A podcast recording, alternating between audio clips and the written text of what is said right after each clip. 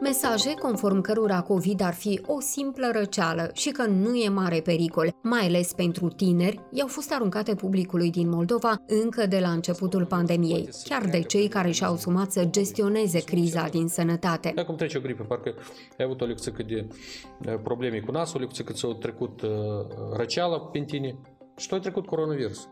Deși au trecut aproape 2 ani, timp în care periodic pacienții abia mai încăpeau în spitale, doctorii abia mai răsuflau de oboseală, iar peste 10.000 de oameni din Moldova s-au stins anume din această cauză, unii continuă să creadă în aceste teorii. În consecință, refuză să se apere de virus, negând existența acestuia și eficiența imunizării.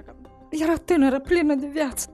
Mi-a spus că de COVID, dar nu, nu murit de COVID. Nu cred că există. Că este... Asta spun oamenii dintr-un sat din Ștefan Vodă, unde o femeie, pe care o vom numi Larisa, a murit în septembrie, la 36 de ani, lăsând trei copii orfani. Medicii au informat că ea s-a stins din cauza complicațiilor provocate de COVID, fiind nevaccinată și deci fără vreun scut împotriva bolii. Dar rudele și sătenii refuză să creadă asta.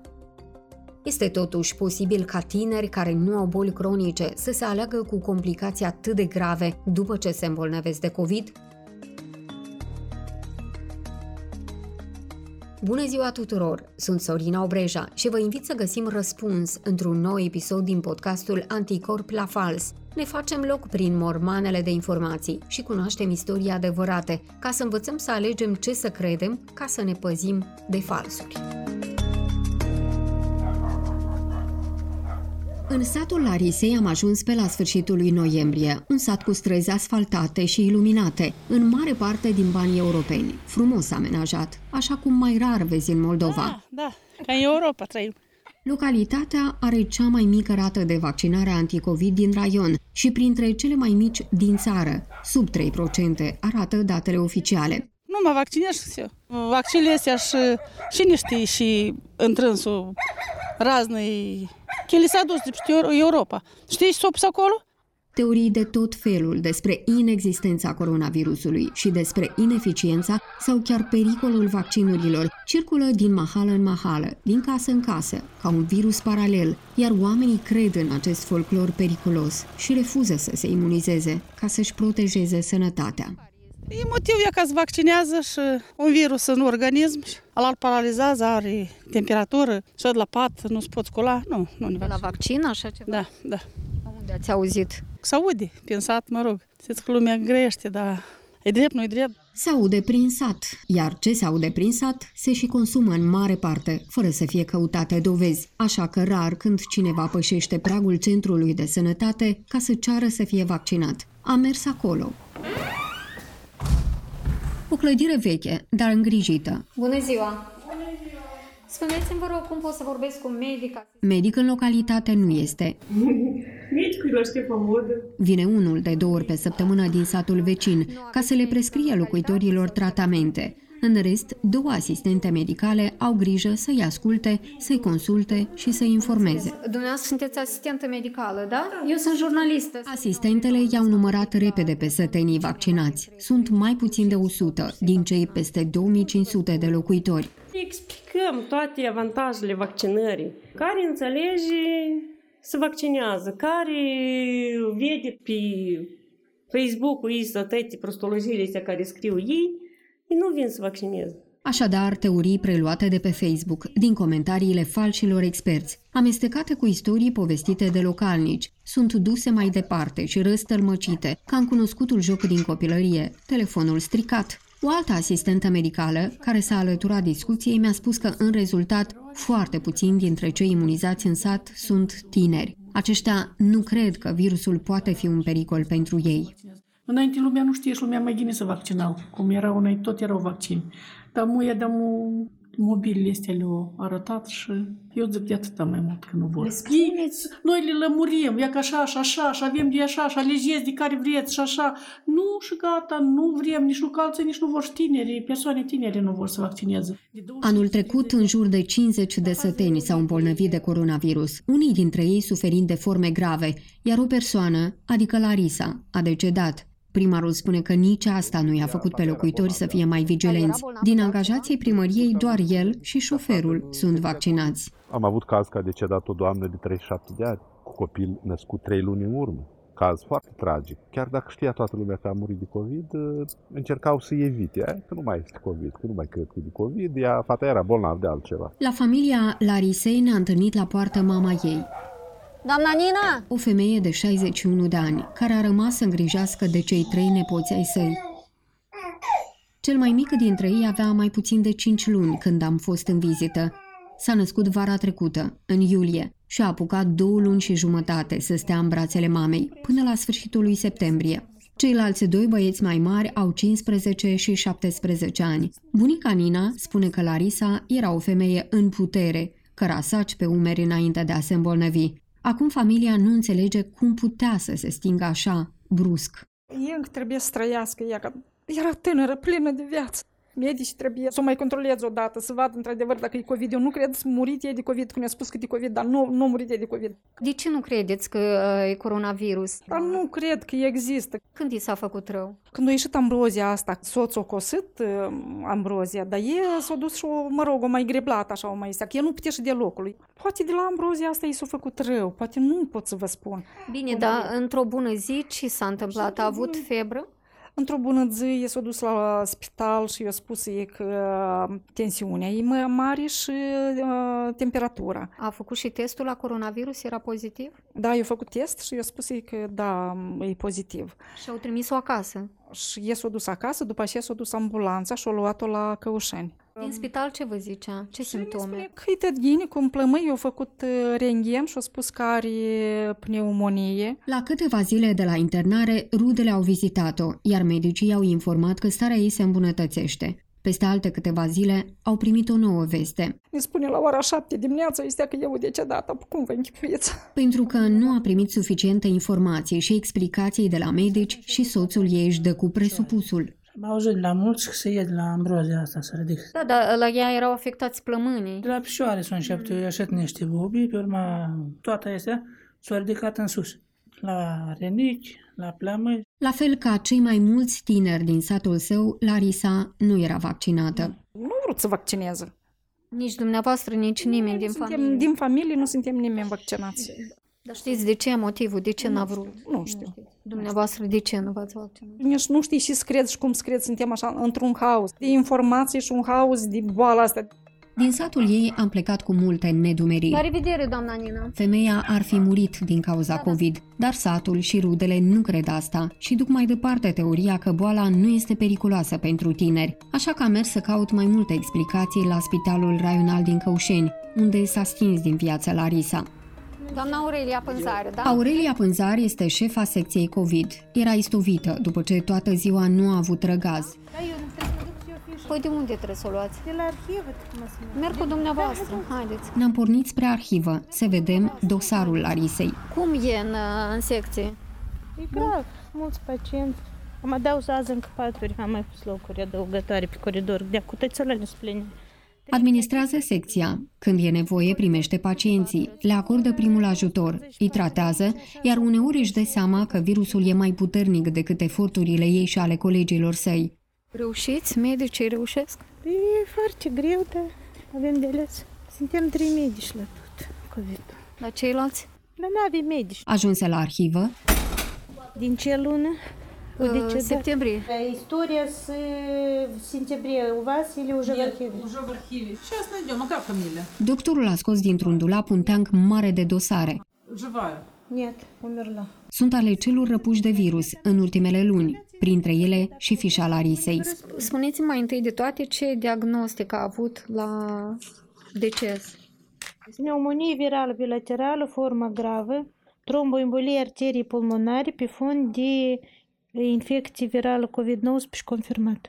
Puteți să-mi explicați ce, ce înseamnă asta? Deci uh, la ea a fost Complicat, a afectat fost un... uh, plămânii și a făcut tromboză arterii pulmonare. Familia nu crede că ea avea coronavirus. La noi pacienții vin cu test, test rapid, dacă testul rapid făcut și ectele este cu ștampila medicului. Deci, la spital am primit o explicație în plus la cele auzite în satul Larisei, un diagnostic greu de pronunțat și probabil greu de reținut pentru oamenii din anturajul ei, tromboembolie pulmonară. Ca să înțeleg ce legătură are această afecțiune cu coronavirusul și în ce condiții ar fi putut Larisa să fie salvată, am cerut ajutorul unui medic cardiolog dintr-o instituție privată. Este vorba de Daniela Ivanov. Trombembolia pulmonară este o urgență cardiovasculară majoră. Înseamnă blocarea arteriei pulmonare de către un cheag de sânge și acest lucru poate se întâmplă foarte rapid și să ducă la un deces subit în câteva minute. Este posibil ca un asemenea tip de tromboză să fie provocat de coronavirus?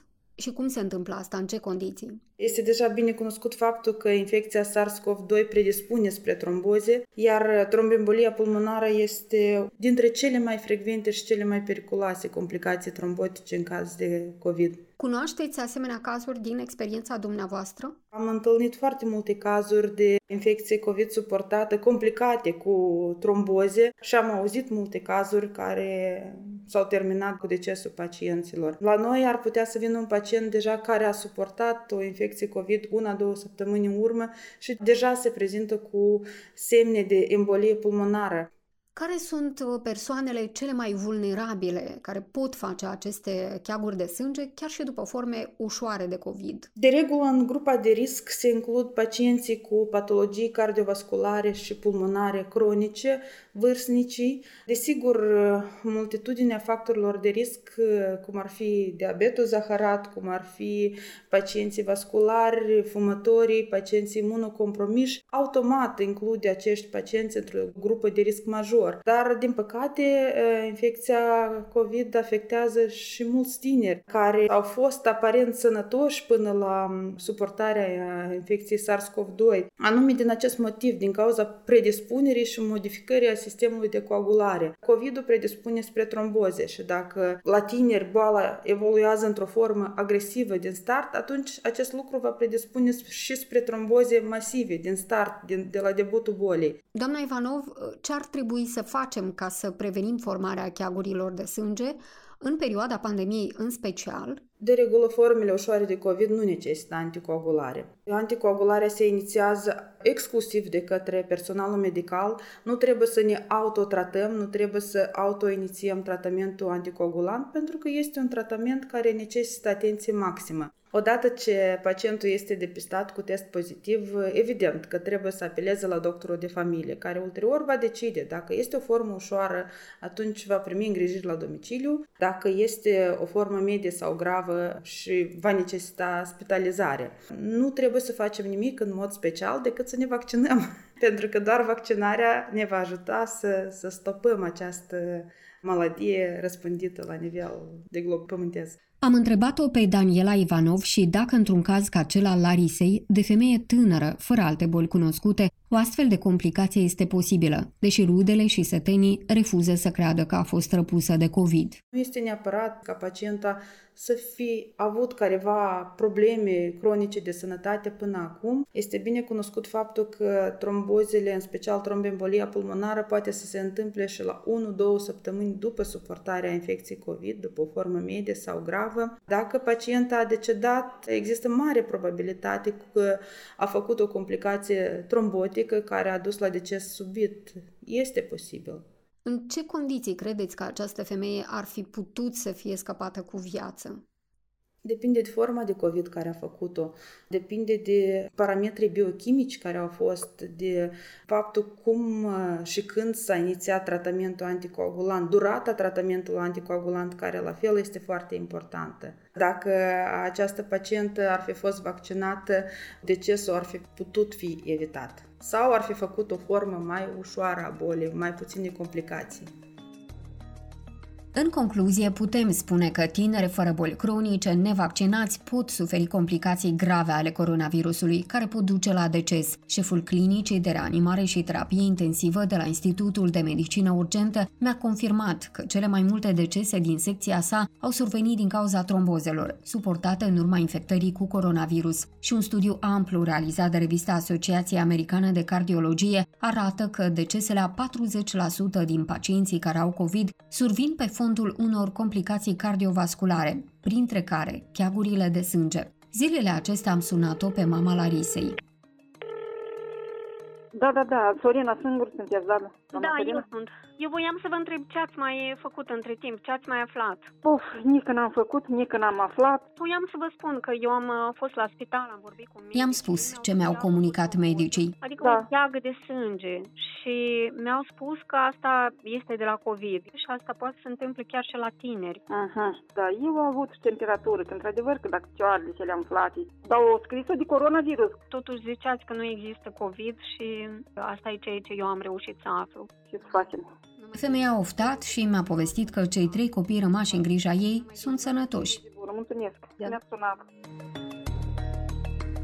Faptul că tinerii nu ar putea suporta nici într-un caz forme grave este printre cele mai răspândite fake-uri din Moldova, care în rând cu cele despre ineficiența vaccinurilor îi fac pe mulți dintre aceștia să se lase expuși în fața virusului. Aceste informații sunt din nou puse în discuție odată ce tulpina Omicron își face loc. OMS avertizează că deși formele suportate în urma îmbolnăvirii cu Omicron sunt mai ușoare, în unele cazuri se ajunge totuși la complicații severe și chiar deces, iar vaccinarea este în continuare recomandată. La fel ca în satul femeii pe care am numit-o Larisa, în multe altele oamenii refuză să se imunizeze, deși aceasta este singura metodă prin care pot fi prevenite formele grave, iar rata de vaccinare în Moldova este mult mai mică decât în majoritatea statelor din Europa, de circa 30%. Tragedia unei familii nu schimbă însă percepția unei comunități, când aceasta este alimentată constant de conspirații, distribuite insistent pe diferite canale și care pun în umbră până și faptele ce se petrec sub ochii acesteia. Ce putem face fiecare dintre noi pentru comunitățile din care facem parte știind că e imposibil să luptăm cu morile de vânt care împrăștie la greu fake-uri, putem să punem la îndoială și să nu mai distribuim zvonurile care trec din gură în gură ca niște balade și informându-ne din surse sigure să separăm ce e adevărat de ce e fals. Un fake care nu e dus mai departe, dispare și nu mai poate molipsi oameni din alte mahale, sate sau orașe. Ar putea fi aceasta una dintre metodele prin care să căpătăm imunitate colectivă împotriva dezinformării, adică anticorpi la fals. Eu sunt Sorina Obreja și vă invit să ne auzim săptămâna viitoare. Mulțumesc Asociației Presei Independente și Deutsche Welle Academy pentru suport și ziarului de gardă, care este gazda acestui podcast. Pe curând!